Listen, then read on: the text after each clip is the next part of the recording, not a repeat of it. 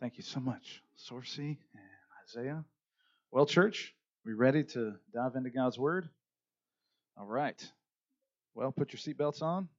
And uh, honestly, just reading the Word of God is, does good to our hearts and our souls. Amen. Just seeing those words and, and thinking about the anxieties we all face and have.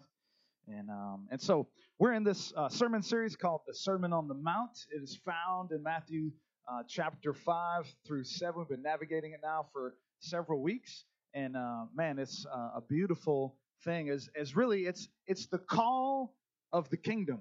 It's it's how do Christians act, live, behave, think. What is that like? Because we hear a lot of things. A lot of people have an idea about what a Christian might do or should do, but these are really the marching orders of, of what the kingdom of heaven. In fact, we see in the Gospel of Matthew, it's all about the kingdom of God coming down to the earth. The Bible tells us that the earth has been destroyed by sin since Adam and Eve, and it's infected every part of our lives, of our culture, our health. And yet, God is in the process of restoring those things and bringing the kingdom to earth getting rid of darkness and evil and bringing goodness and truth and life. Amen. And it's such an incredible thing. And so we've been saying over these past several weeks, right, that that Jesus didn't come to turn the world upside down. The world was turned upside down by sin. Jesus came to turn it right side up again. And that's really what the Sermon on the Mount is all about. And so the title of today's message is Don't Worry. Y'all were ready to finish it the other way, right? Okay. But we're going to call this "Don't worry, be calm." And um, and so reach over, touch your neighbor, and tell them, "Don't worry, be calm." Don't worry, be calm. And uh,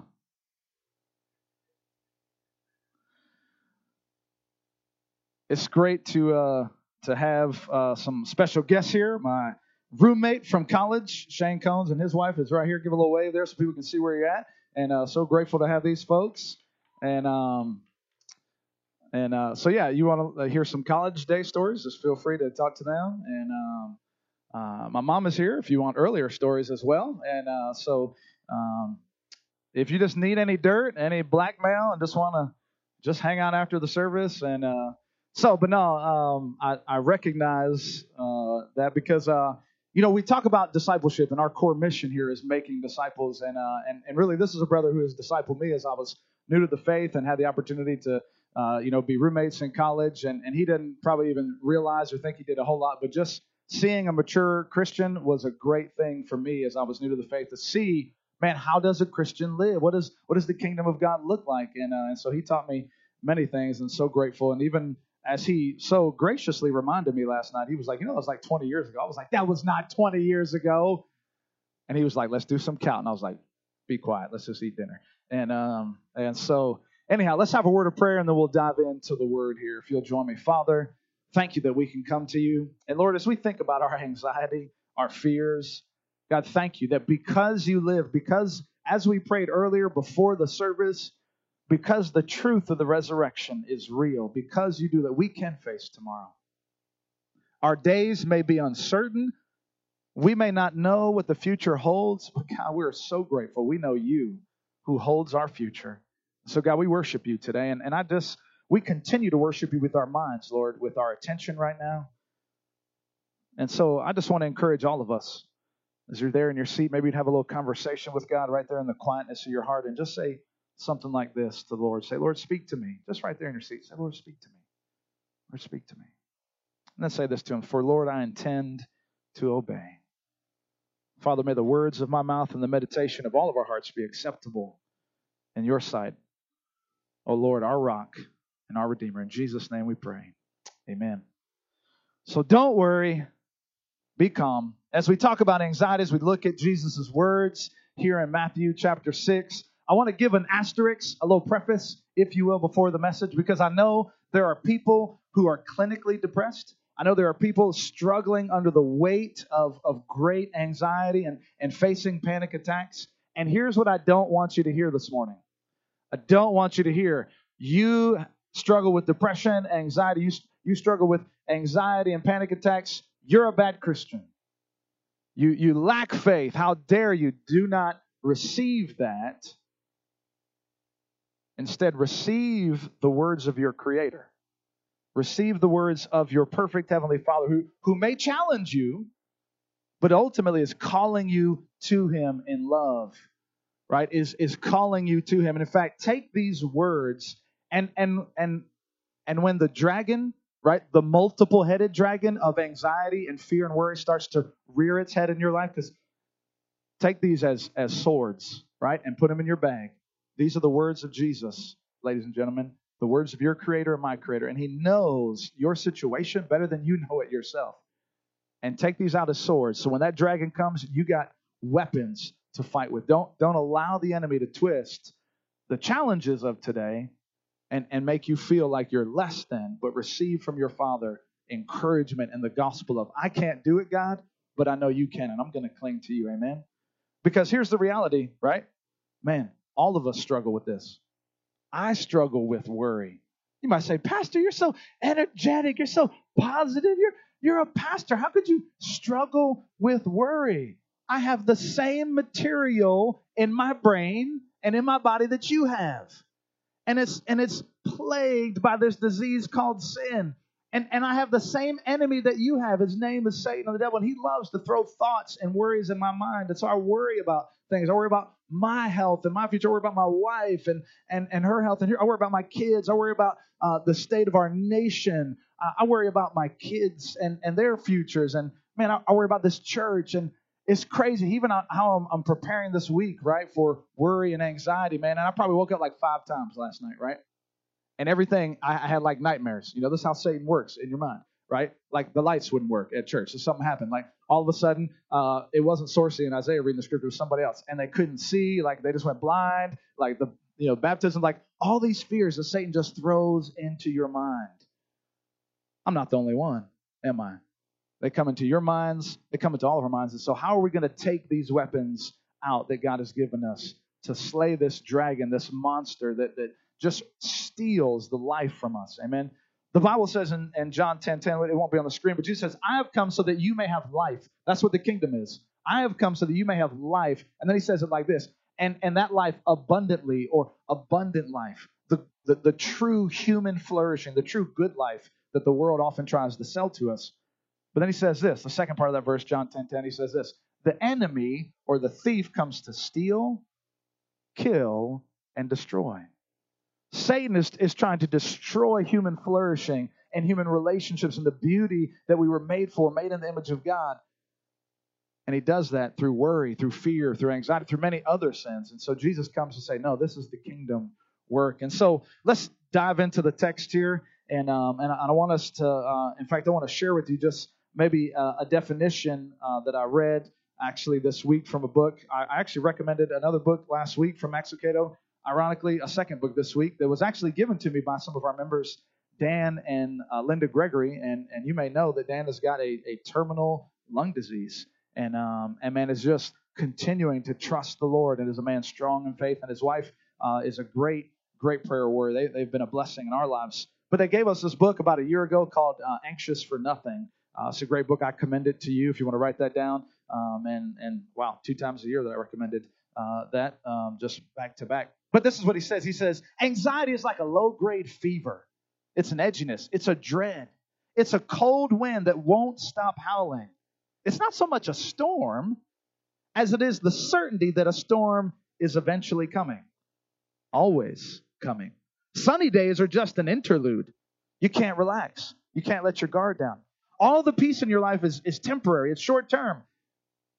And it's not the sight of a grizzly bear, but it's the suspicion of one that gets you, or two, or ten, behind every tree, beyond every turn, inevitable. It's just a matter of time until the grizzly leaps out of the shadows, bares its fangs, and gobbles you up, along with your family, along with your friends, along with your bank account, your pets, your country.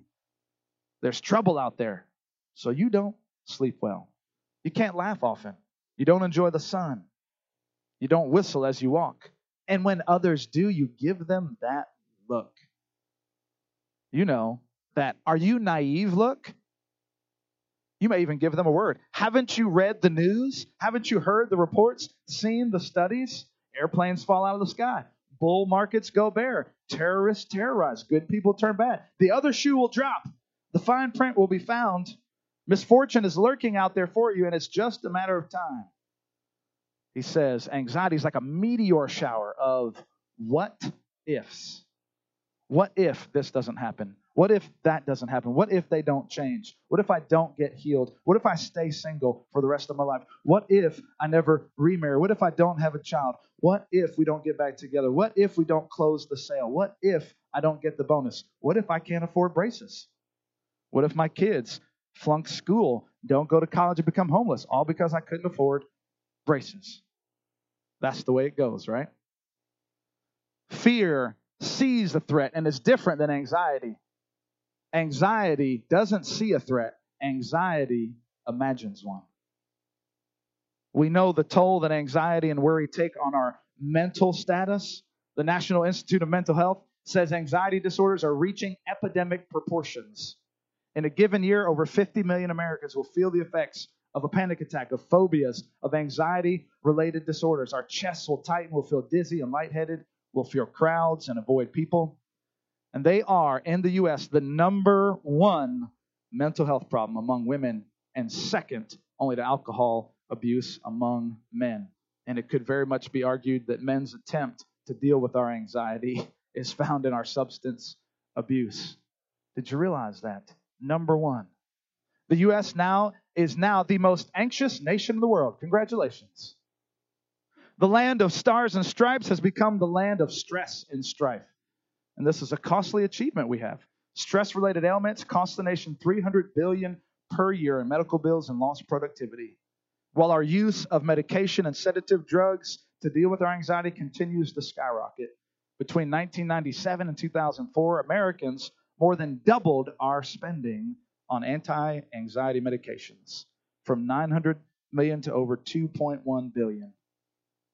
The Journal of American Medical Associates cited a study that in- indicates an exponential increase in depression. Imagine this now. People of each successive generation in the 20th century were three times more likely to experience depression than those of the preceding generation. Isn't that ironic? We continue to gain affluence and wealth and comfort and technology, and yet it has not helped our anxiety and our worries and our fears. Our grandparents and great grandparents, who had far less than us, seem to have had a whole lot less anxiety than us. Interesting correlation. How can this be? Our cars are safer than ever. We regulate food, we regulate water, electricity. Most Americans do not live under the danger of imminent attack. Yet, if worry were an Olympic sport, we'd win the gold medal. Then he goes on to say this the average child today exhibits the same level anxiety, stay with me now, as the average psychiatric patient in the 1950s. The average child today exhibits the same level of anxiety as the average psychiatric patient in the 1950s. Man, this is the God of our age, and one of the main strategies Satan is using to distract us from what God has called us to do, distract us from the mission to which He's called us. Because if we're afraid of and anxious of everything, we can't do what God has called us to do. We can't live those full, abundant lives. And so, what is going on here? So, let's look at the text. I'll give you some causes of worry. The message will be broken down to causes of worry, the cost of worry, and the cure for those of you. And uh, so, that's some good old fashioned Baptist alliteration for you. And um, the causes of worry, Jesus gives us uh, a, a few of these right here First is food, right? If only, if only. That was our greatest worry. Look at verses 25 and 26 of Matthew chapter 6. He says, uh, Therefore, I tell you, do not be anxious about your life, what you will eat or what you will drink, right? Nor about your body, what you'll on is, is, is life not more than food, the body more than clothing. Verse 26, look at the birds of the air. They, they neither sow nor reap nor gather into barns, yet your heavenly Father, what? Feeds them. Are, are you not of more value than they are? Man, so we worry about food. Next thing we worry about is worry about fashion. Worry about some fashion. I love again, same same couple of verses there, right, where Jesus says again in verse 25, Therefore I tell you, do not be anxious about your life, what you will eat, or you will drink, nor about your body what you will put on it. Is life not more than food and the body more than clothing? Can I get an amen from every parent that's ever had to deal with the wardrobe issue? Thanks. This written over 2,000 years ago, folks. We hadn't changed a whole lot. I love it. I love Jesus's. These words are eternal. They're not old, they're eternal, which means they're timeless. And so we worry about food, we worry about fashion, we worry about fitness. Notice the third thing, we worry about fitness. How about that? Verse 27, Jesus goes on to say, Which of you, by being anxious, can add a single hour to your span of life? Worry can't lengthen your life, but especially in our day, we're worried about, uh, uh, you know, GMO and or organics and non-organics and all this sort of stuff, and, and we're worried about how can we improve our health and and everything, you know, from from the ground to the air to the TVs to the cell phones will give you cancer, and um and so it's like we're just bombarded by it everywhere, and we're trying to figure out how do we figure out our fitness. And by the way, uh, notice here, this is not a prohibition against planning or being wise. Jesus isn't saying don't take care of your body. The Bible says your body's a temple of the Holy Spirit. You should take care of your body. But but anxiety and doing something are two totally different things. And trusting in in in something earthly versus trusting that God has a plan is also two different things. If we think about food for a second, right? The Bible says in this verse and the verses preceding that Jesus feeds the birds of the air, right? And so it's not a prohibition against working or eating healthy or those sorts of things. How does God feed the birds of the air? As, as one preacher said, he doesn't just throw them in the nest, right? Well, the birds got to do. Birds got to go out and get it, right? And so they got to go dive down and get that worm. Early bird gets the worm. They got to swoop in and uh, and fight the squirrels out of the bird feeder uh, to get some seeds, right? And so and so Jesus is not saying for us just to sit around and do nothing in regards to these issues, but he's also saying don't trust in, in human efforts for these things. So we worry about food, fashion, fitness. Worry can't lengthen our life here, as, as he says, right? You, you can't lengthen your life by worrying, right? It hasn't happened. You can't add a single hour to your span of life. And then lastly, worry about our future, don't we? See, some of us, we have food, we have clothes, we have our health. We're just afraid right now that I won't have it next month or next year or tomorrow. We're worried about our future. Look what verse 34 says. Verse 34, he says, Therefore I tell you, do not be anxious about what? Tomorrow, for tomorrow will be anxious about itself. Sufficient for the day is a trouble in its own. And so we're worried about these things. How do you like, man, did Jesus hit the target here? Right? Food, fashion, fitness, our future. We are worried about these things.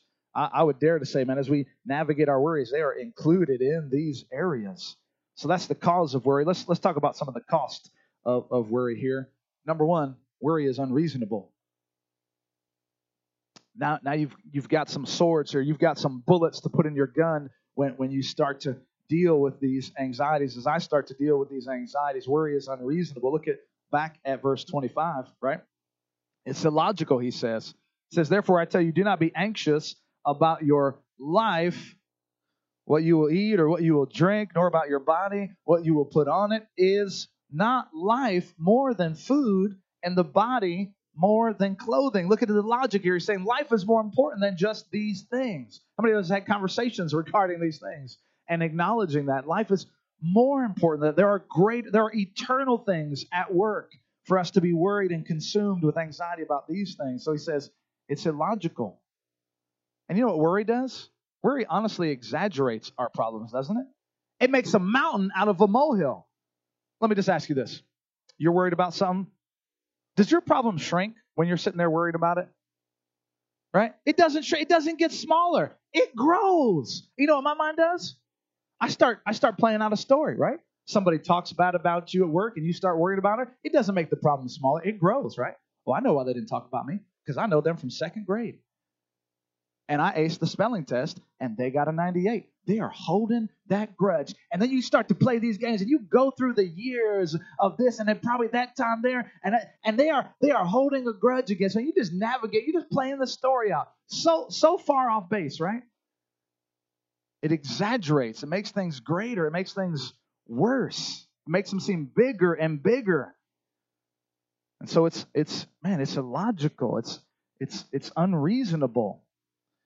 And you know what else is uh, we we tend to worry about? Most worries are about something in the past, right? And how many of us can change the past? You can't change the past. Also, we worry about things in the future, and we can't change the future. We worry about things that we cannot change. And listen, if there's something you can change, worrying about it doesn't help, right? What should you do? Get up and change it. Get up and do something about it, right? It's crazy that we do this. And so worry is unreasonable. Secondly, worry is unnatural. It's unnatural. You weren't created, you weren't designed to worry. Jesus is pointing us in verse 26 as he talks about worry being unnatural. In verse 26, he says this. He says, Look, look, that's that's a command, right? Look. Reach over, touch your neighbor, tell them, look at the birds. Just give that advice to your coworker or, or your sister or your your your in-laws, you know, when, when they start worrying about something, just say, hey, hey, look, just look at the birds. And they'll be like, what are you smoking? Right? Just look at the birds. Jesus says, look at the birds. What do they do? They do birdie things. They tweet, I guess, right? Verse 26 Look at the birds of the air. They neither sow nor reap nor gather into barns, and yet your heavenly Father feeds them. Are you not of more value than they? We're the only thing in all of creation that I'm aware of that worries. I don't know that dogs worry. I don't think they do. Some of you might argue, like, no, they worry. They're like, are they coming home? Are they coming home? Because, you know, if you saw The Secret Life of Pets, right, you know, those dogs are worried that, the, the owners wouldn't come back. Cats, as far as I know, don't worry. Cats will cause some worries, right? They will cause some worries, but birds don't worry. Worrying is a choice. We weren't designed and created by God. Little babies don't come into the world worrying. They have to learn that. And, and in fact, uh, uh, the scientists that study the human brain says your brain's kind of like a, a, a, jungle, if it will, you know, just full. And, and when we have thoughts and we connect neurons, and, and um, man, it creates a, a neurological pathway. And so if we start to worry, what will happen is our, our brain cells and those thoughts, they'll take the path of least resistance, if you know what I mean. And so it's like when you've worried about something and you've you've carved out a path in your mental jungle, you know, with the machete and and you've carved a little pathway. They're like, oh man, this happened, and I just I start to worry about it. Well, the next time something happens, that thought goes, I need a path to get around. It says, oh, there's a path there, and and worry continues to compound itself, but it's unnatural. You have to practice to get good at it. But here's the good news, ladies and gentlemen, right? That if worry is learned, you know what that means? It can be unlearned. Some of us have bought the lie from Satan. I'm just a worrier. My mom was a worrier. My aunt was a worrier. My grandmother was a worrier. It's just who we are as a family. Do not believe that because what you're saying is God can't change you. He absolutely can. It was something you learned, you can unlearn it. And then notice again the verse there. He says, right?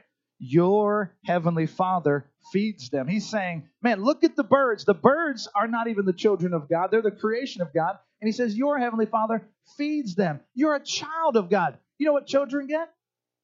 They get special privileges. My mom's here today, man. When I was in college and I come back from college, and even when I was a grown adult, I could go to mom's house and, and raid the pantry, right? And still do. We go down to North Carolina. We know we all, and my kids know where that pantry is. My mom will buy all the goodies that I won't buy, and and she, as far as I can tell, there's no grudge holding here. I don't believe she buys all this stuff. I believe she knows we're coming. She buys this stuff for us because she says, "You're my child. Enjoy it. I want you to enjoy it." How much more does our Heavenly Father say? In fact, the Bible says, I've given you the kingdom. You're my, you've got special. Come and raid. You have all my resources at your supply. So it's unnatural. And because it's unnatural, you know what it is? It means it's unhealthy, right? And I hope you know how much worry gives you ulcers, affects your blood pressure, affects all the different stress level, headaches, backaches, insomnia. Our bodies weren't made to carry this load. I don't know if you've noticed, but trucks, you ever seen big tractor trailers or even your your you got a pickup truck, it's got a maximum load on it because you're putting weight on it, right? And if you're familiar with that, it says, you know, uh, one ton truck or two ton truck or 10 ton truck, right? It's got, it's got a load capacity when you put this weight on it. God has said, I made humans with a load capacity. And when you start to worry, you're taking more on than you were designed to carry. You're exceeding your load capacity. No wonder your joints and your psyche and everything else is, is breaking under the pressure. And God would say, release that. In fact, the old English word for worry simply means to strangle or to choke. That's what worry does, right? It strangles the life out of us. It's it's unnatural and it's unhealthy. People say, "I'm worried sick." You can say, "Yep, you are." You're doing more damage to yourself than the MRI, than the everything else that you're worried about happening is. Release the worry. And so it's unnatural. And thirdly, worry is unhelpful. It's unhelpful. It doesn't actually work, right? It's unhelpful. Look at verse 27. What does Jesus say? I love this phrase, right? It's, it's so simple. It's so simple, and we know this. And which of you, by being anxious, can add a single hour to your lifespan? It won't work. You can't shorten, you, you, you can't lengthen your life. If, if worry could take inches off our waist, right, some of us would be skinny as can be. Worrying about our weight doesn't fix it. It can't lengthen your life. You know what worry can do, though? It can shorten your life because it's unhealthy.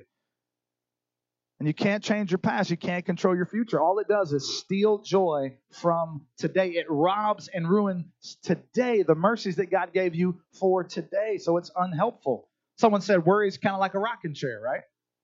You rock back and forth, you exert a lot of energy, and you don't go anywhere. Another person said worry is kind of like sitting in the parking lot revving your engine up, right? Vroom, vroom, vroom. You're expending gas and energy and, and wear and tear on your engine and you haven't driven anywhere. That's what worry does. Creates a lot of smoke and noise, but you don't accomplish anything. Worry's never solved anyone's problems. I love what Mark Twain said. Mark Twain said, I've got a lot of worries in my life, most of which have never actually happened. Then one lady said, You can't tell me, Pastor, that worry doesn't work, is not helpful. All the things I've worried about have never happened. Yeah, you missed the point, right? it wasn't your worrying. It's never solved the problem. We cannot control the future. You can't control your past. All it does is make us miserable today. And so it's unhelpful. And then fourthly, it's it's unnecessary. Worry is unnecessary. Why is it unnecessary? Because you have a heavenly Father who has promised to meet every need you have. And so therefore to worry is unnecessary. It's not needed. Look at verse 28, 28 through 32. It's unnecessary. He says, And why are you anxious about clothing? Consider, notice the, that's a command there, consider the lilies of the field, how they grow. They neither toil nor spin. And yet I tell you, even Solomon in all his glory was not arrayed. They're talking about uh, the, the great King Solomon, the richest and wisest man that, that ever lived, was not arrayed like one of these. Verse 30. But if God, if God so clothes the grass of the field, which today is alive and tomorrow is thrown into the oven, will he not much more clothe you, O you of little faith? What is he saying? He's saying you've got a heavenly Father who, who has promised to take care of you. And, and this is similar to the bird analogy, right? Look at the birds that they're taken care of your heavenly Father will take care of you because you're more valuable than birds. This is, is similar, but the analogy changes because he says, You last longer than the flowers and the grass, right? I cut um, part of my kid's job is to cut grass, and you know how grass leaves the extra grass there, so it was dried up. So we had a little uh, what you call it, fire thing, and uh, fire pit. Thank you. Yep, brains still coming, and uh, and, uh, and so I got Liam, and he got the old leftover grass, right? And this is what the verse is talking about here is, is that they would take the old leftover stubble and they would use that in their ovens to start the fire. So that's what we do. And he's saying, think about how grass just has such a short lifespan. Think about how the flowers have such a short lifespan. You, as a human being, have an eternal lifespan. You will spend eternity somewhere in heaven or in hell. And so you are valuable to God. So valuable, he sent his son to die on the cross to keep you and me out of hell. And he's saying, if he did that, well, how much more will he provide for your needs? He cares for the flowers, he cares for the birds, he cares way more for you. So it's unnecessary. Worry is unnecessary, it's not needed. Don't you think I'm going to be able to take care of you, is what God is saying? I know some of us believe in, in what is popularly known as deism, which means God created the earth and, and he, he kind of, like a clockmaker, you know, just set the timer and then it just runs by itself. But that's not what the Bible is saying here. It's saying God is involved in the cares of the birds and the flowers. He is commanding those flowers grow and sprout. He's commanding the worm. He says, Worm, come out of the ground. He says, Bird, go get that worm. And he, he says, Berry, just hang there and, and, and bird, go get that berry. He's in charge of all these details. It's a sovereign God. So it's unnecessary. Fifthly, lastly, not last in all the sermon, don't get too excited. Worry is ungodly. It's ungodly. It's ungodly.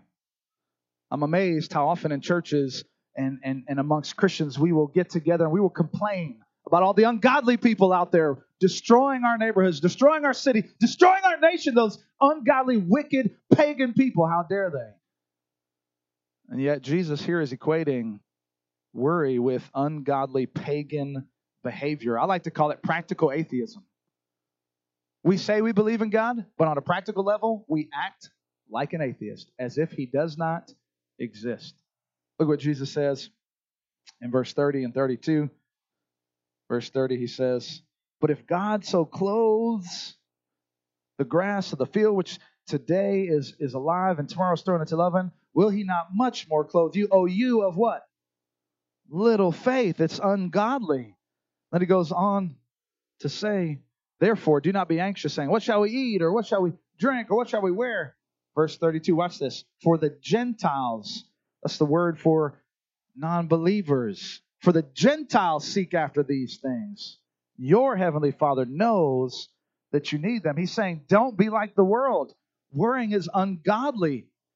It's, it's like acting like a pagan or acting like he doesn't exist. And so the next time you start complaining about all the ungodly people, make sure you include yourself and your worry in that. Amen because worry is a sin. Now, don't receive, oh, you're such a terrible Christian. Receive from the Lord, I have an abundant life for you. And worry is keeping you from walking in that abundant life. Amen? And so don't. So it's unreasonable, it's unnatural, it's unhelpful, it's unnecessary, it's ungodly. So what, Pastor? You've helped me out a whole lot here. I already knew how terrible I was. You just made me feel a whole lot better. Well, I'm so thankful that Jesus is all about good news. Amen? In fact, the, the word in the Bible the gospel, which is describing the death, burial, and resurrection of Jesus Christ, means good news. We've got good news for you, ladies and gentlemen, is that there's a cure for worry, and it's really the gospel. And so it's called CALM. In fact, this came from the Max Lucado book. Um, he, he created this acronym. I didn't. I, I did tweak it a little bit. Um, and so I'll have to write to him and, and tell him I improved on his uh, acronym. Um, and so uh, if somebody you know wants to take that off my hands, you can do that as well. Uh, calm. So, what's an action plan here? Letter C is, is let's celebrate the goodness of God. Let's celebrate the goodness of God. I would add in here the sovereignty of God too. If you don't know how to spell sovereignty, that's okay. The whole I before E, E before I, except after C, the whole deal messes me up still to this day. The sovereignty and the goodness of God. The sovereignty means God is the king over all the kingdom. He rules over this world. He rules over every planet, every star, every speck of dust. And so we celebrate that. We begin to worship God. We begin to acknowledge Him. We, we, we take our minds off of the problem, off of the anxiety. We begin to celebrate the sovereignty and the goodness of God. So, so He's not just this sovereign ruler who's cold and calculated up there in heaven, stomping around, but as we sung this morning, He is a good good father, perfect in all his ways. His heart towards you is good. Verse 26, again, we're keep hammering these verses, right? These are the weapons. Verse 26, he says, Look, look at what? Look at the birds of the air. They neither sow nor reap nor gather into barns, yet your heavenly Father feeds them. Let's just focus on those words. Your heavenly Father. What is he? He's a heavenly Father means he's in heaven. We talked about this last week, meaning heaven is a different space than this. It means he sees things that you don't see. He understands things that you don't understand. He knows all those things. He's your heavenly Father. And he says, Are you not more valuable than them? Max Lucado would say, It's God's sovereignty that will stabilize your soul. It's God's sovereignty that will stabilize your soul. He's in control. So, guess what that means? I don't have to be there's an old preacher and, and psychologist, Charles Lowry, and he would often encourage us to resign from being the general manager of the universe. I always found that helpful. And so we're going to do that today. This will be a free uh, counseling session for you. I won't charge you $250 for this uh, for 45 minutes or anything like that. This will just be free. Uh, so let's all together, we'll do this. You guys can raise your right hands. You guys ready? You guys going to repeat after me?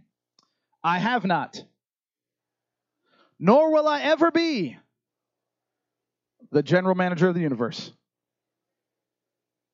Therefore, I resign from seeking to control everyone and everything. Effective immediately, I will no longer be the general manager of the universe. All right. Don't you just feel better after that? Right? Just, all right. So, 250 bucks I just saved you. 250 bucks I just saved you from a counseling appointment. Offering will be at the end of the service. And so, so I'm just playing. And um and uh, and so man, we can resign because He is the general manager of the universe. What we've learned is that anxiety increases the more we think, the more we lie to ourselves, the more we perceive we have control over things. In fact, the study was done amongst uh, World War II soldiers about who had more anxiety, and um, the, the foot soldiers obviously had tons of anxiety about dying, about risking their lives there in the battlefield. But it was amazing that when they tested the pilots, the pilots had close to zero anxiety, and they couldn't understand that though pilots were actually more at risk and in more danger, and, and they were dying at a higher percentage rate than the average soldier. Why were the pilots not feeling anxious? Because they had their hands on the controls. They were up above. They thought, I'm in control. I perceive I'm in control. Where the guys down on the ground were like, I don't know what's going to come around me. I don't know who's watching me. And they perceived, listen to me, even though the data and the facts were different, they perceived they were out of control. So they had a lot more anxiety. And even though the pilots were dying at a higher rate, they thought they had their hands on the on the control stick. They didn't feel any anxiety. Isn't that amazing that our, our perceived idea of control is related to our anxiety? And so you're eternal. God is, is caring for you. And then, so your heavenly Father, but He's our Father. And who is He? I love the story that's told about a young kid who sprains his ankle, falls down the stairs, got a big old swollen ankle, and his dad is the world the, the, the, the world's most renowned orthopedic surgeon. His father changes joints, hips, ankles, uh, uh, shoulders of people all over the world. People all over the world come to see his father. But he doesn't really know what his dad does. He's still a young kid. He knows people call his dad doctor. He knows he works at a hospital. He knows mom thinks he's smart, but he doesn't really know. And so he falls down the steps, and he's just a few weeks away from his first school dance. You know, adolescent anxiety just kicks in. I'm never gonna walk. Yeah. Oh, she won't say yes. I can't wear crutches. And his dad says, Let me look at that ankle, son. You can't fix it. Nobody can fix it. Listen, son, I can fix it. You're gonna be okay. No, it won't be okay. You don't understand. No, son, you don't understand. Do you know what I do for a living? I don't know, but it can't be fixed. So he says, Tomorrow, you're coming with me to work. So he picks him up from school, got his crutches, his book bag, takes him into the hospital, sees where his dad's office is, hadn't ever been there, and he sees these degrees. He doesn't really understand what all the words mean. He sees all the stuff at his dad, and he sees all the people like, oh man, you're you're his son, and comes on in and and uh and he tosses him the textbook on orthopedic surgery with his name on it. He goes, Dad, you wrote that? He says, Yeah, I wrote that. Man, and, and then he begins to see, and then he, his dad gets a call, and people are all rushing around. He can tell his dad's. He says, Come on, you're going to come into surgery with me. And there's an ankle surgery he goes through, and then he's standing back there, and, and, the, and the nurse is like, Your dad's the best. Watch how he does. And his dad just commands the operating room, Hey, you can hear this stat, give me that, boom, and moving things around. And, and everybody's just like, Yes, yes, sir, boom, okay. And then everything goes smooth. And he's like, Man, I didn't realize who my dad, I didn't realize what my dad could do. And he says, Son, your ankle's going to be just fine. But then this time, he believes him. This time, because, listen to me now, because he understands his father a little better, he actually believes what his father says. Ladies and gentlemen, your understanding, your closeness to the Father is, is a great cure for your anxiety. Amen? The deeper you get to know Him, the more you read the scripture, the more you gather with other believers, the more you fill your mind with the things of God, the more your anxiety will begin to drop because you understand your Father. And I would say this our biggest fears are probably a lot like sprained ankles to God. I'm not saying your situation is not extremely difficult. I'm just saying, think about who this eternal being is. It's a sprained ankle to him. It's major to me and to you, absolutely. But to him, oh, he's world renowned. I love what it says later on in the Bible. Matthew 10 says this Are two sparrows not sold for a penny?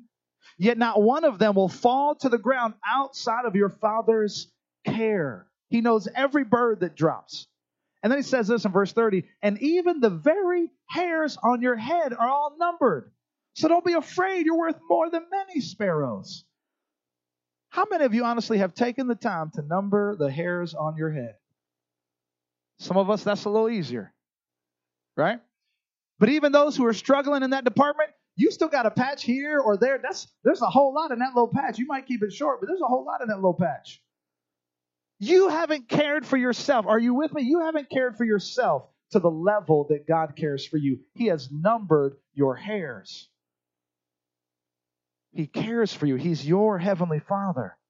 I love what Jeremiah 17 says. Such a beautiful picture. The prophet Jeremiah says, Blessed is the man who trusts in the Lord, whose trust is in him. He is like a tree. Look at the, the imagery. He's like a tree planted by the water that sends out its roots by the stream, and he does not fear when the heat comes. Why? Because his roots go deep. For its leaves will remain green, and is not anxious in the year of drought, for it does not cease to bear fruit. Why? Because his roots are tapped into something deeper. That can be you and me, believer. Jot these verses down, memorize them, put them on your mirror, put them on your dashboard, tattoo them on your hand, something, put them someplace where you can see them. Romans 8:28, perhaps one of the most well-beloved verses in all the Bible, says, "And we know that for those who love God, watch this, all things. How many things? All things work together for good. Doesn't say all things are good, right? The kid still had the sprained ankle. The difference is he has a father that knows how to get him out of that, who knows how to heal him.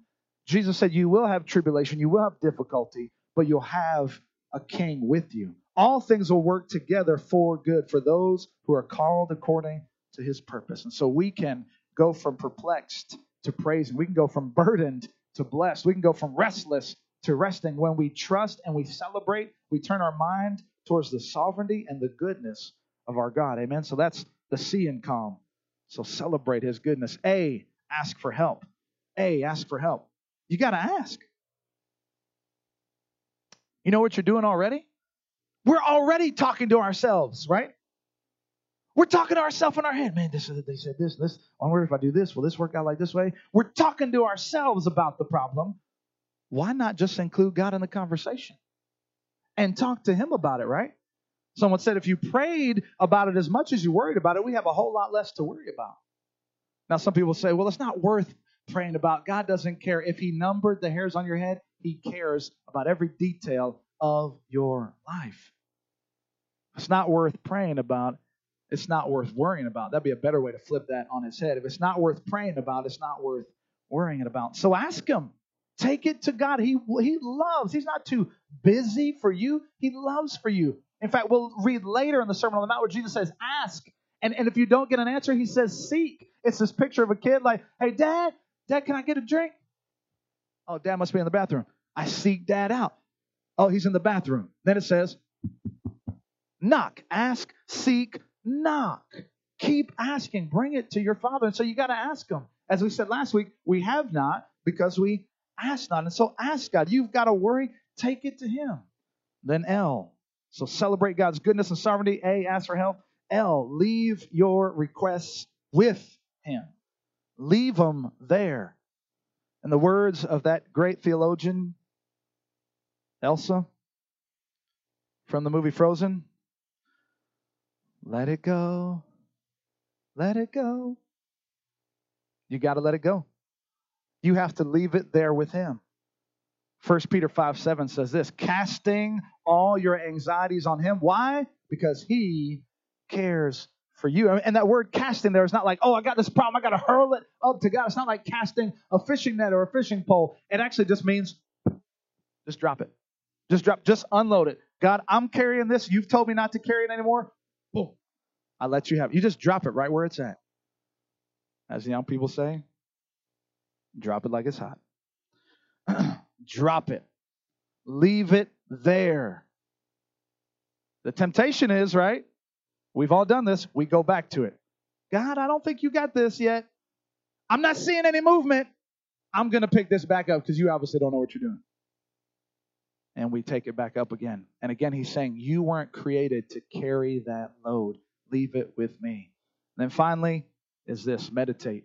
Meditate on good things. Meditate on Christ, on things that are true. Meditate on good things. One writer said this He said, Your mind cannot be full of God and full of fear at the same time. You thought about that? Your mind can't be full of fear and full of God at the same time. Can't be full of fear and faith at the same time. Someone gave this to me. I keep it in my Bible. Gave it to me a little while ago as I was new to the this role in our church. It says faith and fear both demand you believe in something you cannot see. Faith and fear both believe you believe in something you cannot see. You choose what you're going to believe in. Where you walk by faith instead of sight. You can't control everything in the world.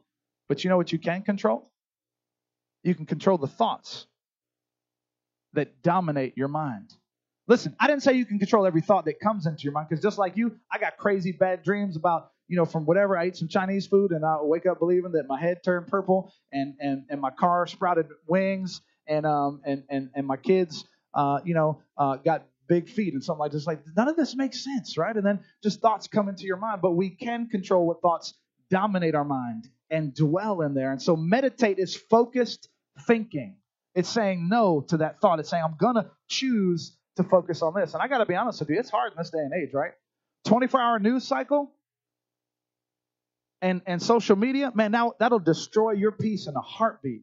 So, can I challenge you instead of reaching for the, the newspaper in the morning or the remote in the morning or for the phone in the morning? Reach for God's word and meditate on that and let Him declare to you that He's in charge and the beauty of who He is. Because, man, when we start feeding ourselves with news, man, it just messes us up. My mom used to tell me, hey, you hanging around those kids, it changes who you are. It changes, they're not a good influence on you. And I say, no, that's not true, mom, blah, blah, blah, you know, all that sort of stuff. And she said, no, when you're at home, you're a normal human being, you're a decent person. You you sometimes like your siblings and you, you talk respectful, but you get out there with those knuckleheads and you start talking a different way, you start acting a different way, trying to be all big and bad. It's changing who you are. You know, I've noticed the same thing about myself, man. When I start watching all the news stuff, I just walk away. I'm reading some news articles on my phone. I'm like, man, I'm just angry now. It's it's a bad influence.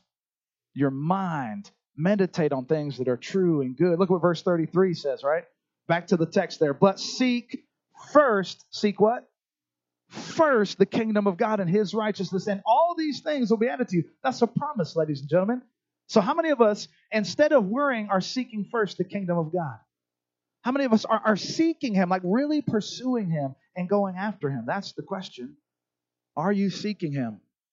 And when you're seeking, your mind's so full of God and the things He's called you to do and how much He loves you and what He's done, you won't have time. Those worries will start to diminish. Like the old song goes, right? Turn your eyes upon Jesus. Turn your eyes upon Jesus, and the things of earth will grow strangely dim in the light of his glory and his grace. When you start to just focus your mind on him, that's what we've got to do, folks. One of our verses we're memorizing as a family, uh, there are some uh, monthly verses that, that we encourage the church family to memorize as well. They're on the back tables, Philippians 4 8. And if my kids are in here, we'll put them on the spot and give them a test, right? says this finally, brothers and sisters, whatever is true, whatever is noble, whatever is pure, whatever is excellent, whatever is lovely, and I know this is a different translation, whatever is commendable, if there's anything excellent or praiseworthy, think about these things. There's a whole list of things to think about there that, that are different from what our society feeds to us. Change your radio station. Maybe your radio station is, is increasing your anxiety. I don't know what it is, but make that change and start meditating on things of God. Second Corinthians, I love this verse 10:5 says this. We destroy arguments. How many know arguments are happening in your brain, right? We destroy arguments. Notice how we're winning that. And every lofty opinion raised against the knowledge of God. And watch this. We take every thought captive to obey Christ. That thought that comes to your mind, that's not necessarily true. That's not necessarily from God. You are instructed as a leader to take that thought captive and, and align it against the word of God and say, man, is that true? I'm starting to feel this way about my coworker. Is that, is that really true? Is that honorable, right, and good right now? I'm starting to feel this way about my spouse, about my sister, about my brother, about my the person sitting next to me in the pew. You know, I'm, I take that thought captive. I said, does this line up with God and His ways? No, throw it out. And if it's like my brain, it'll come back, right? And you might have to keep doing that. And you might have to keep doing that and keep doing that. As I said a few weeks ago when we talked about lust, you, you can't stop a bird from flying over your head. But you can stop a bird from making a nest in your hair. It's the same thing with thoughts. So you can't stop thoughts, but you can stop it from making a nest. I love what Isaiah 23 says. Says this, you will keep him or her in perfect peace. How many of us would love some perfect peace? How do we claim that promise? Whose mind is stayed or fixed, steadfast on you. Why? Because he trusts in you. So we got to meditate on the things that are true and right. So, what is, as we close for today, what is our what is our response to the good news of Jesus Christ? It's always this. Jesus preached the kingdom. He said you got to do two things. You got to believe, you got to repent, meaning turn from your way of doing things, and you got to believe or trust. You turn and trust. Repent and believe. So whether you're in this room and you're a Christian or you're in this room and you're not a Christian, the application is the same. Man, I repent from those thoughts that have been killing me and making me anxious, God. And I believe your promises, God. I believe you're sovereign over the birds, so you're sovereign over my life, my children's life, my grandchildren's life. God, I'm not going to worry on those things. I repent from that and I believe. And I keep doing that over and over. That's what the gospel is. It's the good news of Jesus. And if you're here today and don't have a relationship with Christ, notice the verse we read at the very beginning, right? Your heavenly Father, sir, ma'am, are you with me? Is he your heavenly Father? Not your grandmother's heavenly father, not your sister's heavenly father, your heavenly. Do you have a personal relationship with him? Just as our brother got baptized this morning, that, that beginning point of his relationship, we all have to have a beginning point. No one's just born into being a Christian. There's a time and a choice where we respond to God's wooing. He's been drawing us by His Holy Spirit, and we surrender. We, we raise the white flag and we say, Jesus, I'm totally yours. I surrender. And my old life is dead. All my sins are wiped away, and you've given me a brand new life. We'd love to help you with that here. That's why we exist as a church to help us continue to embrace the gospel. There's a place on your connection card. I'd love to help you pray here in, in just a moment. But I want to close with this final verse, Romans 8:32. It says this: He who did not spare his own son. Think about that. You know what your biggest problem was, and my biggest problem was? 100% of all people died. Did you know that? And you're going to stand before God and face eternity in front of Him and heaven requires perfection. And last time I checked, you weren't perfect, and neither am I. And none of us get into heaven without being perfect. That's what our biggest problem is. That's the biggest worry. You want to worry about something? Worry about that. And then do something about it. The good news is something was already done on your behalf. You just have to receive it. But look at the rest of the verse. He who did not spare his own son, but gave him up for us all, no matter who you are, no matter your background, what you've done, God sent his son for you. He says, How will he not also with him graciously give us what? All things. God has promised to take care of you, and the gospel, the cross, is the evidence of it. So you and I have no hope apart from God.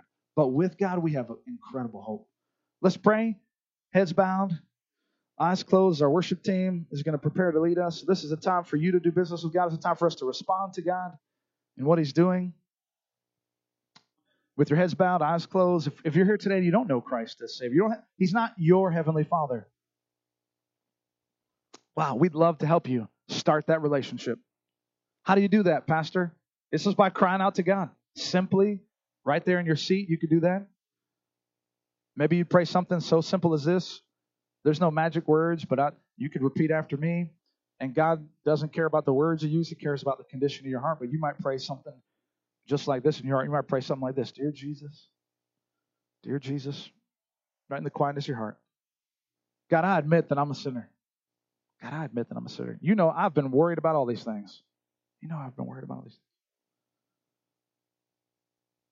But God, I want to lay that down. God, I want to lay that down. And I want to embrace you as my Heavenly Father. Embrace you as my I believe that you died on the cross to pay for my sins. I believe you died on the cross to pay. I believe that you rose again. I believe that you rose again to conquer all of sin and death. Conquer all of sin and death. And Jesus says, best I know how, best I know how, I give you my life. I give you my life. I surrender control to you. I surrender control to you. Help me to live for you. Help me to live for you. If you prayed that prayer, we'd love for you to put on your connection card or during this response time, let myself or one of our elders or deacons know. If you came here with a church member, reach over them and say, Hey, I prayed this. Can you, can you help me? Nobody wants to embarrass you. What we want to do is help you grow as a, as a believer want to help you take your next steps of faith. The Bible says when we become a believer, we're like a baby. And every baby needs a family, needs to be taken care of. And so we just want to help you acknowledge that. If you're here today as a, as a Christian and you're just needing to lay some burdens down, do that during this song. You're welcome to come to the front and pray. You're welcome to pray with others around you or uh, again, some of our elders and deacons. We'd love to help you because we're all struggling but we have a victorious Savior. So, Father, hear our prayer. We lay down our burdens. In Jesus' name we pray. Amen.